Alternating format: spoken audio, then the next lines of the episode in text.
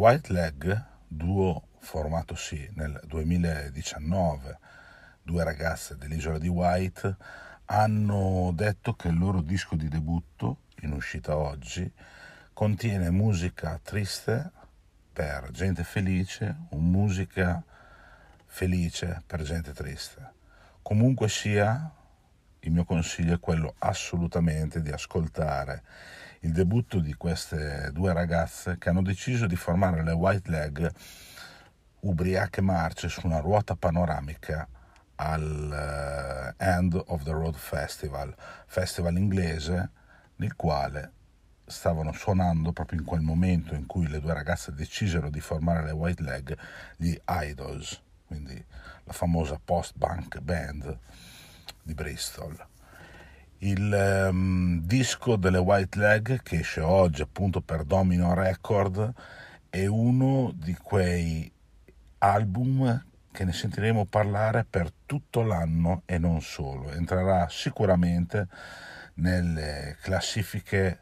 dei migliori dischi dell'anno e chissà, potrebbero anche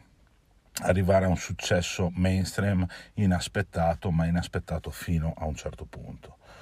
Loro si chiamano Rian Teasdale e Esther Chambers sono appunto due ragazze molto giovani che poi dal vivo si fanno accompagnare anche da eh, Joshua Mobaraki alla chitarra, Henry Holmes alla batteria e Ellis Durand al basso. Ma il disco appunto omonimo delle White Leg, dicevamo, è un disco assolutamente imperdibile che riesce a mischiare certe sonorità new wave a un pop eh, punk assolutamente irresistibile. Un disco freschissimo eh, che non mancherà di farsi amare da chi ama band come le Slayer Kinney, le Brath Mobile, i Yes e tutte quelle band capitanate da donne o comunque dove suonano donne che hanno lasciato il segno negli ultimi anni e decenni.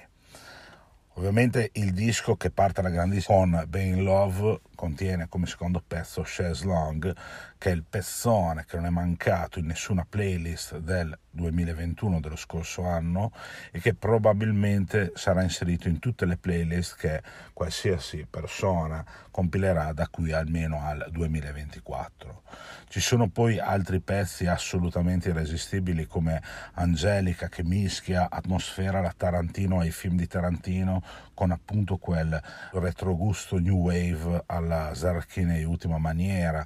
Wet Dream che è mm, un pezzo che vi rimarrà in testa dopo anche un solo ascolto. Oppure ci sono degli anthem fatti e finiti indie rock come Oh No o Your Mom.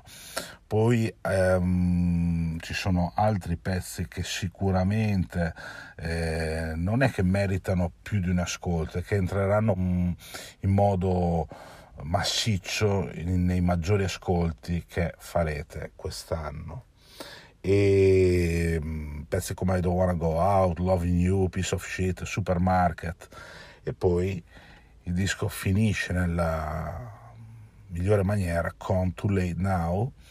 che era anche questa già uscita come singolo perché comunque c'è da dire che metà del disco era già stato distribuito in formato singolo negli ultimi, eh, nell'ultimo anno poco meno dell'ultimo anno Too Late Now è un finale incredibile che spacca di brutto e assolutamente fa venire la curiosità di rimettere nuovamente sul disco dall'inizio. I testi parlano di cose della vita in maniera mai troppo seria, come si diceva, musica triste per eh, gente felice, eccetera, eccetera, e la produzione è assolutamente eh, lodevole di Dan Carey che ha già curato vari dischi dei Keys, dei Bad for Lashes, dei Black Midi, ma soprattutto anche tutti i dischi dei Fountains DC, compreso l'imminente Skintifia, il debutto bellissimo degli Squid, Bright Greenfield e altro oh, debutto incredibile quello dei Geese Projector. quindi uno dei migliori dischi assolutamente di quest'anno. E, e per finire meglio questa recensione, impossibile non citare Wet Dream, forse la migliore canzone dell'intero lavoro dove il gruppo cita anche il DVD di Buffalo 66 di Vincent Gallo. Insomma, con questo pezzo le due ragazze hanno vinto il debutto dell'anno. Fine.